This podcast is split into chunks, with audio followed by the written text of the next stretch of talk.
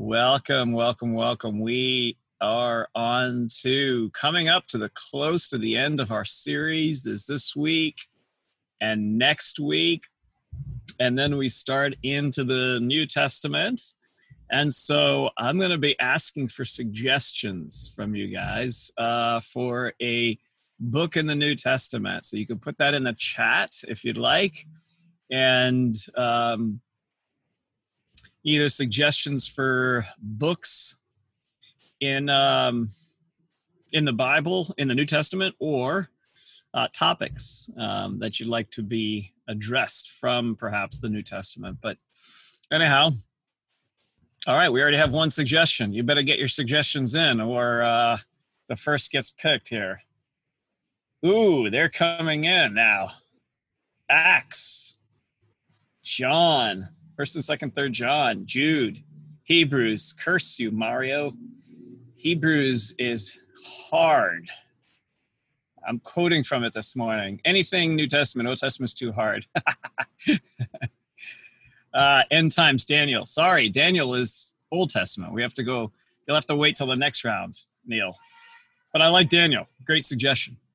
Uh, cool. All right. So far, we have those in the running. Um, okay. Well, today we're going to be looking at the atonement. Uh, this is the central part of the book. Um, this is chapter 16 and 17. And um, we're going to be talking about what that means. Um, so let's jump into it. Uh, I'm going to read from chapter 16, verses 6 through 10. So if you have your Bible, your um, either in print or electronically, uh, look at that. And we're going to look at chapters, uh, again, 16, just chapter 16, verses 6 through 10.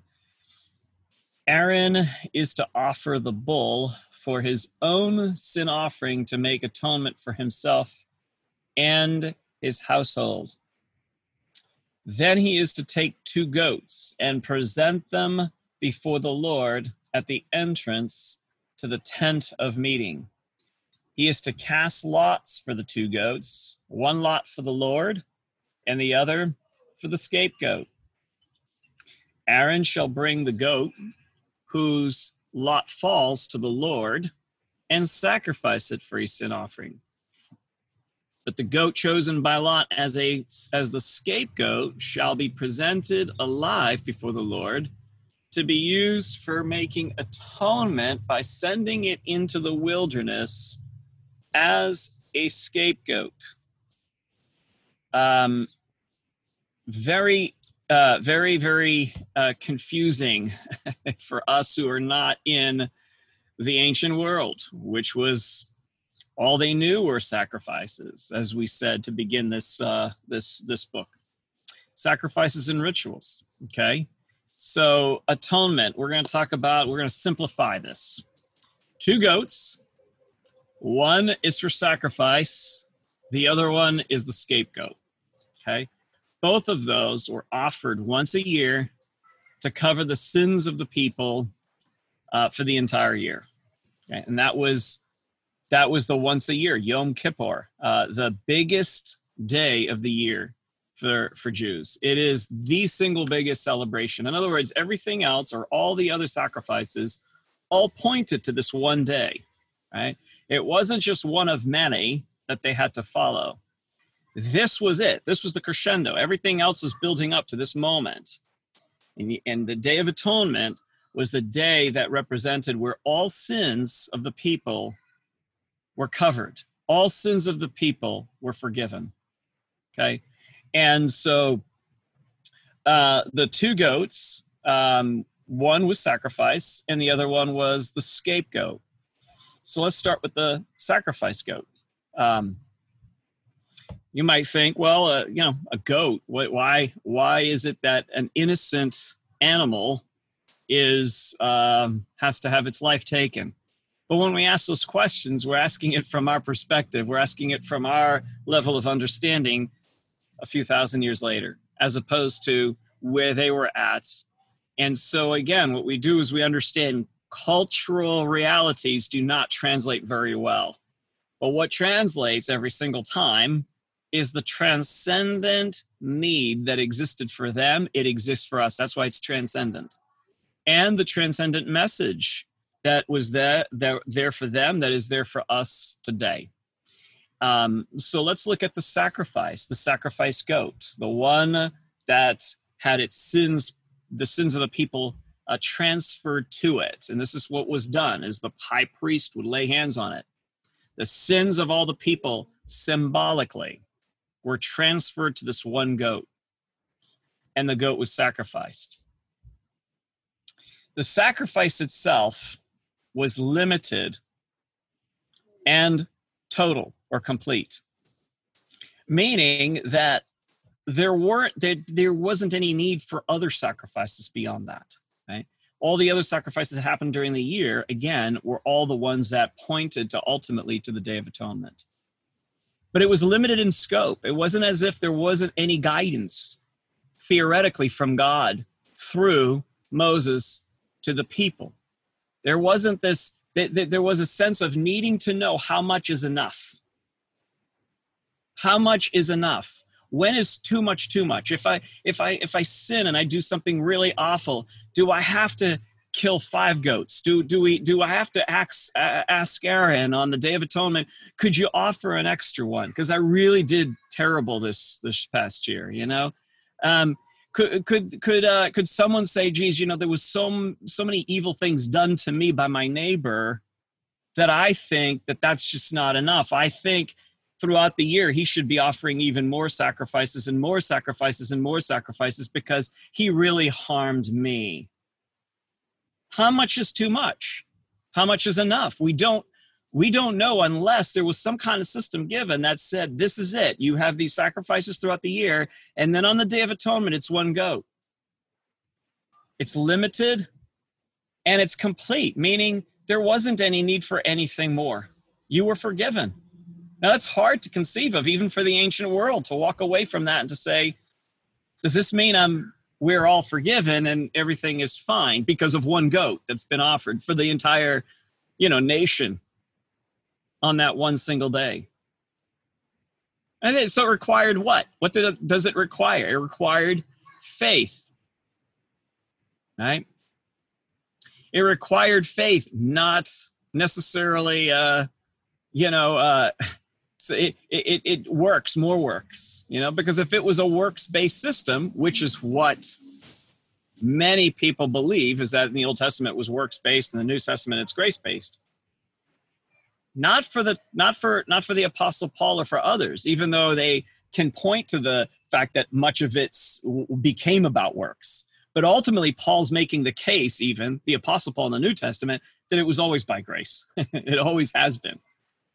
Uh, it's just that at the level at which it was there were more works necessary but not for the sake of god for the sake of people in their own conscience their own need for more their own need for sacrifice. That's what the Hebrew writer says.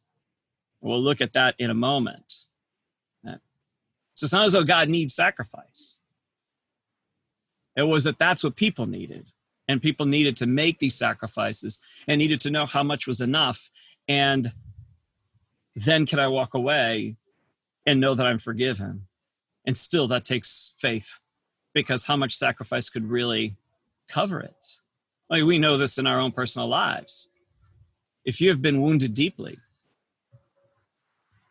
and you want to see that other person somehow hurt in some way, not terribly, but hurt in some way, does it ever satisfy? Does withholding forgiveness ever finally resolve it for you and finally make it so that it's okay? It requires not more sacrifice and not more punishment, but it requires something else entirely. It requires forgiveness. It requires a release. And that's what the sacrifice was pointing to, ultimately. Was one goat, limited in scope, but complete in its action, in its impact. Um,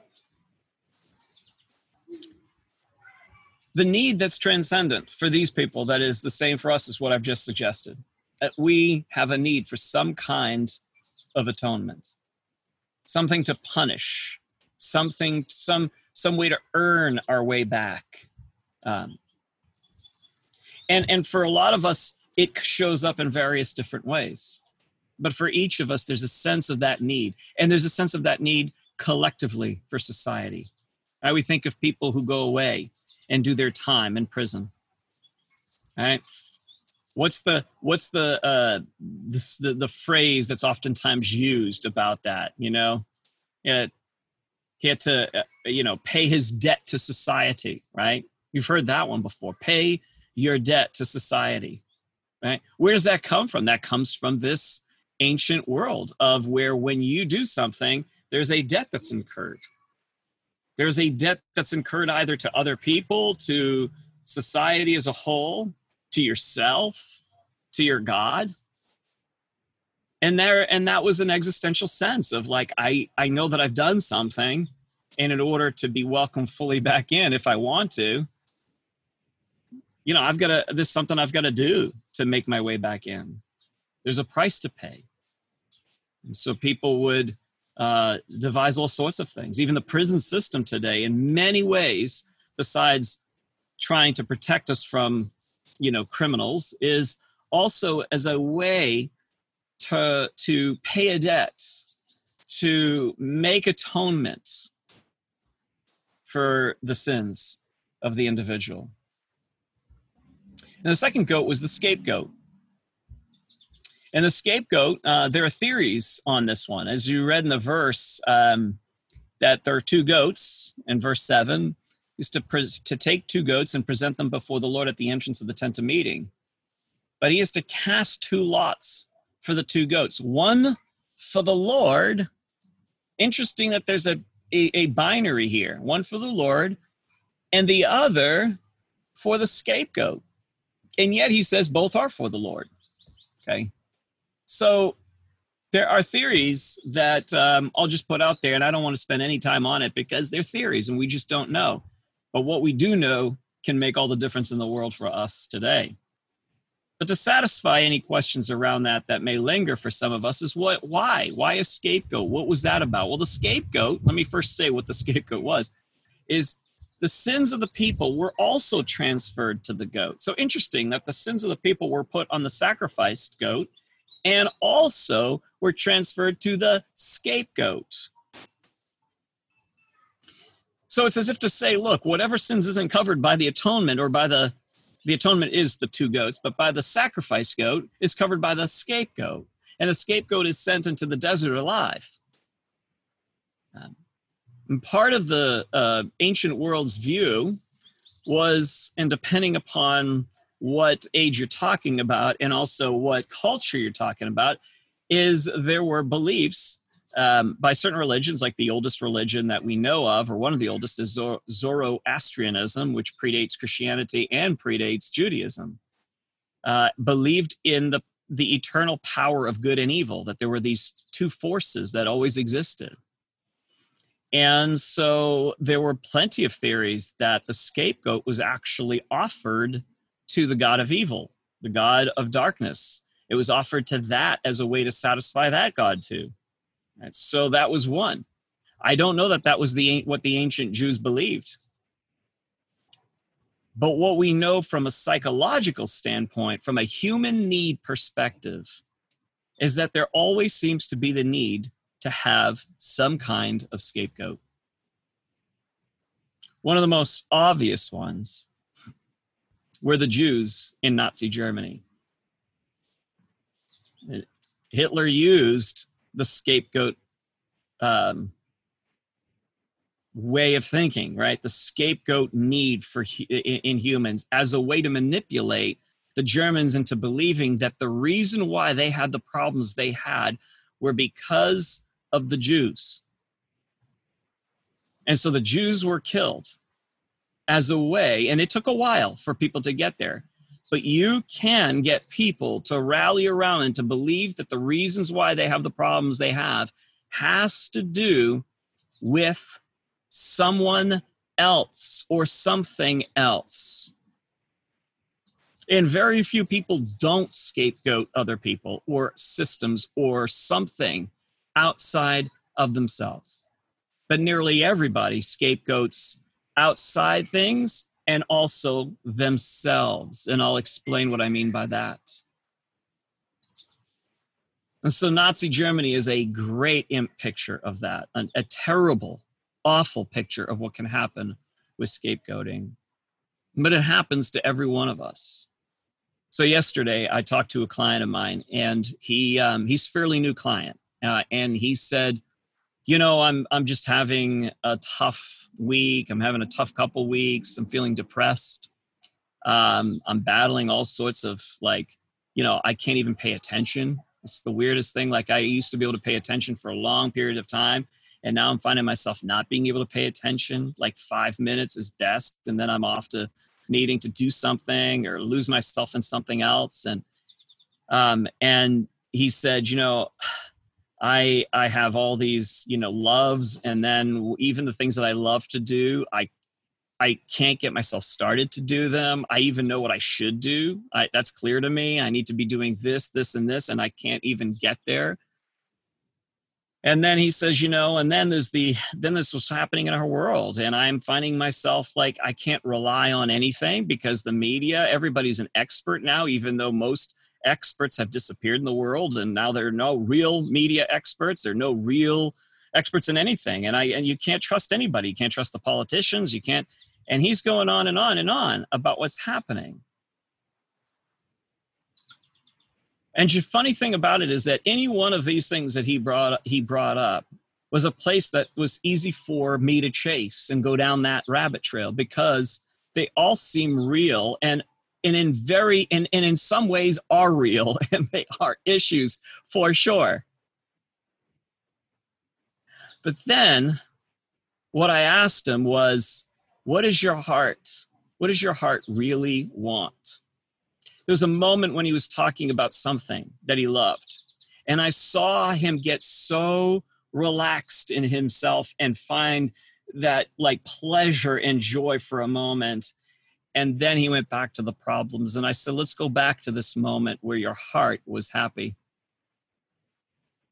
And I said, I think that all of this is are all distractions from the thing that you're actually fighting and that is your own true heart your own true desires I says could you talk about that for a moment and his eyes filled with tears and he said i'm having a hard time talking because i can feel my heart right now and it is it is so sad. And i and it hurts because i've denied myself for so many years. And i thought in that moment there were two scapegoats. One was the whole thing of the politics and the media and all this other stuff that are all real and are all really messed up.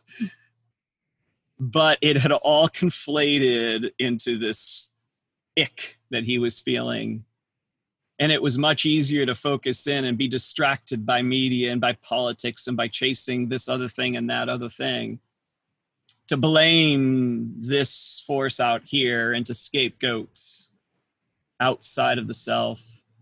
And then not two scapegoats but two the two goats. The scapegoat was the politics the media but then the sacrifice was for some reason he could not allow himself to actually pursue his true desire.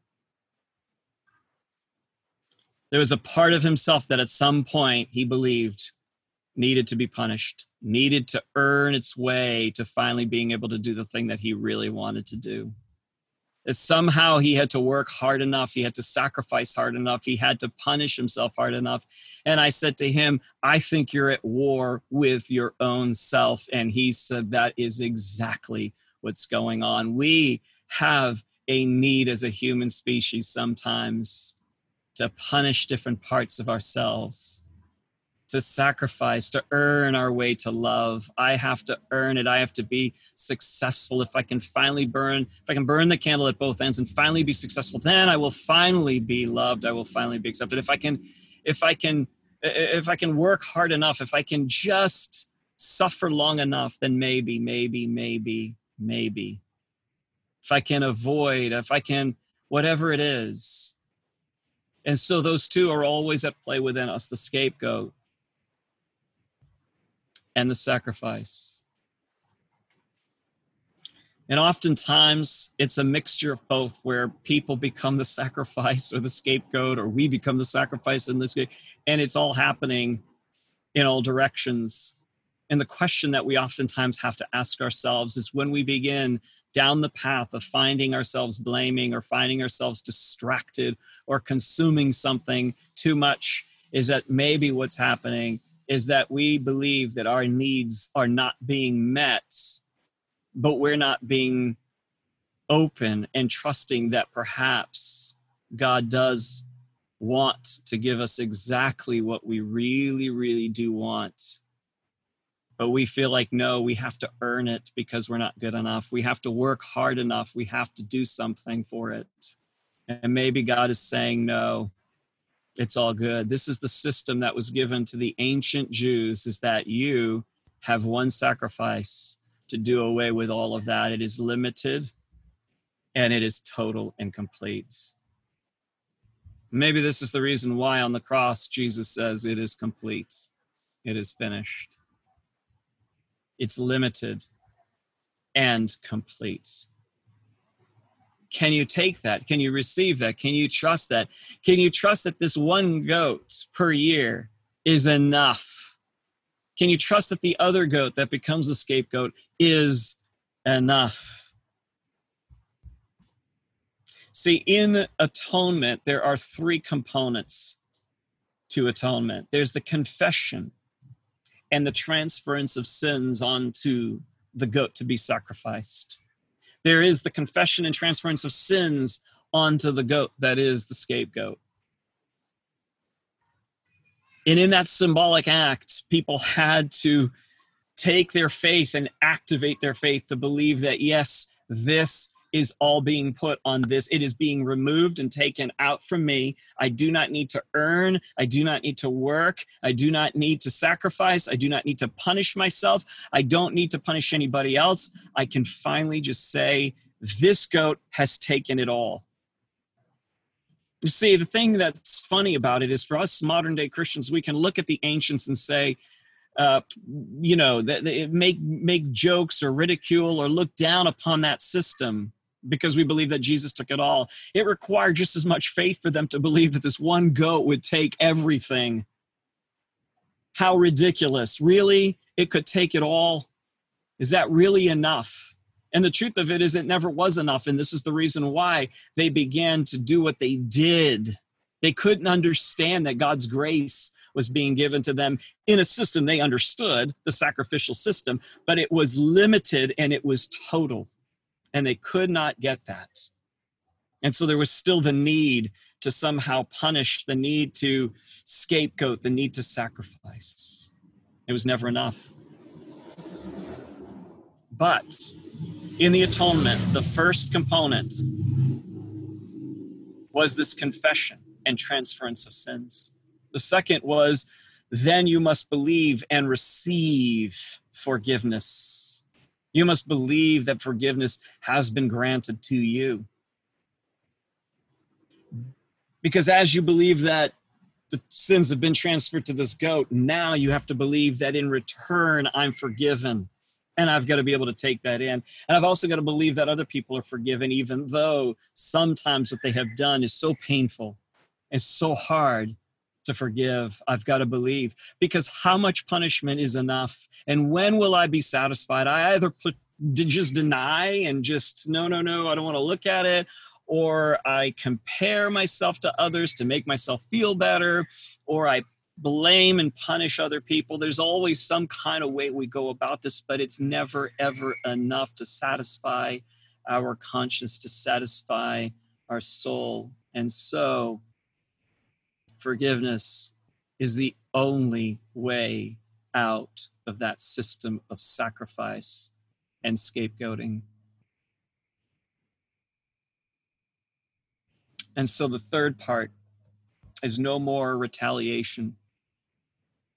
There's no more retaliation. If you have transferred the sins onto the goat, and if you by faith believe that that has it is all been removed from you and by faith you believe that you have received forgiveness as an individual and as a society as a people. And then if you believe those two things then you also can must believe that the atonement has covered it and therefore there is no need for retaliation. And that's the equation. Sins have been cast onto the goat plus my forgiveness as a result of that means there's no need for retaliation. There's no need for punishment. There's no more need to try to earn or do something to get my needs met. Much of our need, much of the needs that we have, we either hide them, most of us hide them, most of us do. Very few people are able to say, These are my needs, my truest needs, and confess them. And so oftentimes we get our needs met in some very, very stealthy ways rather than in the truth. These are my needs. And so that's why that system continues. That's why confession was so necessary. That's why the first step was so necessary. You, as a people, and they were to do this as a society, they were to confess their sins out loud. It was like, confess your sins, confess your needs, confess whatever is really going on on the inside. You must confess it, it must be put out there. and then you receive forgiveness. And then there's no need for retaliation. And Christ becomes the scapegoat. Let me describe that part because that's important, right? You're thinking atonement. When are we going to get to Jesus? well, Christ uh, becomes the scapegoat. Let's start with that before we get to the, the sacrifice. The Romans themselves needed a scapegoat because things were not going so well. They were at the peak of their power under during the time of Jesus, but even then, Pax Romana, Roman peace, was difficult to maintain and keep. And whenever there were problems in a group of people, there was one solution, and politicians, people in power, governments knew that if one person dies for the sake of the whole, that can kind of start to quiet things down. Does that sound familiar for those who are New Testament readers? It's better for one man to die, right? if that's not the epitome of scapegoating right there, that was exactly scapegoating. It was like, we know what we're doing. It is better for one man to die. And that's what they did. They turned on Jesus, and all of Romans issue the ro- the issues of Rome were placed upon this one person who was the trouble.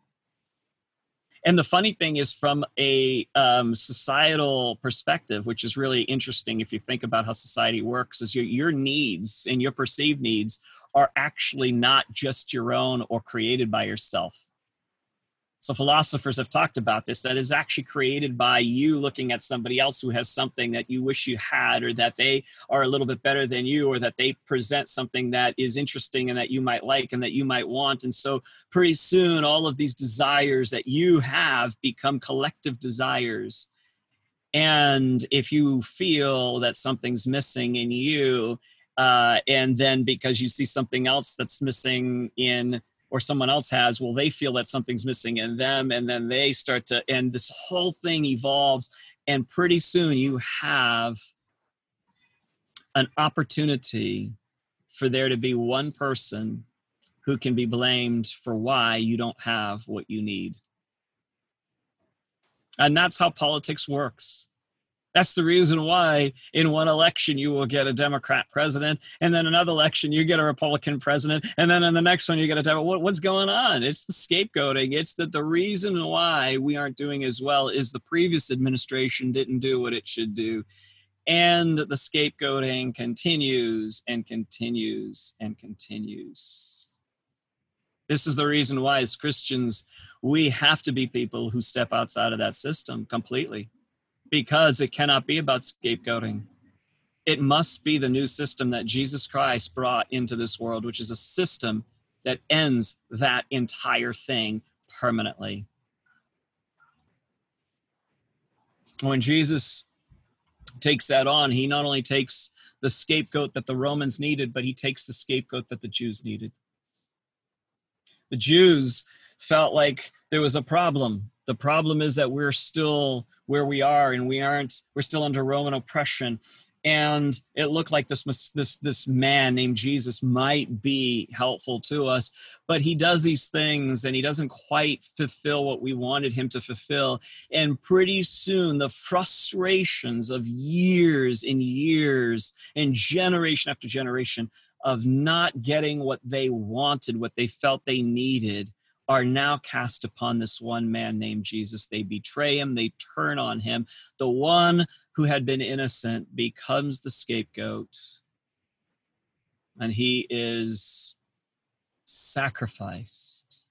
So he becomes both the scapegoat and the sacrifice goat. He's not the one to be noble and just go, I'll take it all on me. It's all my fault. He doesn't do that. In fact, he never takes blame or fault what he does is he recognizes this has nothing to do with me. this has to do with you and your need for a scapegoat and your need for a sacrifice. But on the day of my resurrection, when God declares me innocent, maybe then you will realize that the need that you had for a scapegoat was actually always your own need and not the truth that there was someone that was the cause of all your problems. Maybe then you'll turn and begin to look inward and you will understand that the very need is the problem. The very the very need you've constructed as a society is the problem. What if you were to believe that everything you need you already have? What if you were to believe that you don't need to punish yourself any longer? What if you were to believe you don't need to work anymore to get approval, to get love? What if you were to believe that all is well? What if you were to believe that? What if you were to step out of that entire system? What if all the parts of yourselves that you've cut off and punished and that you could finally bring back in and say, This is the fullness of me? I've been saying this to some of my clients. I've been saying, Can you bring the, your whole self? Can you bring all of you to the table? Every part of you. And that is the hardest ask. And I know it is because it's hard for me. Near it's actually impossible in some ways. But that's the that's the cross. That's the whole message of atonement. Here's a better way of saying atonement. At one meant. At one meant. That's the point, the point of atonement. It is the bringing back to being one it is bringing yourself back to full unity with God, to full unity with people, and to full unity with your own self. There's no need for punishment of people. There's no need to somehow sacrifice enough for God. There's no need to cut off parts of yourself. The atonement is complete in Christ. This is the reason why, for Jesus, it's the fulfillment of everything that was happening in Leviticus.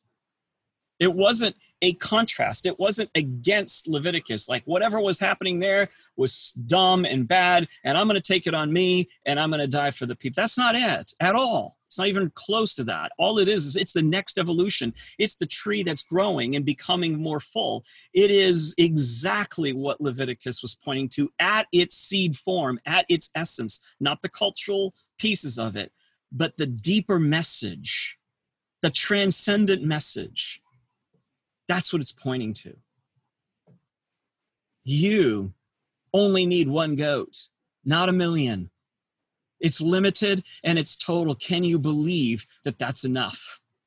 And can you believe that there is no longer any need for retaliation, for punishment, for sacrifice? It's complete. The day of atonement. And in Christ, it is complete even evermore, so that there is no more need for sacrifice at all. So, what was symbolically happening in Leviticus is completed in the reality of Jesus Christ.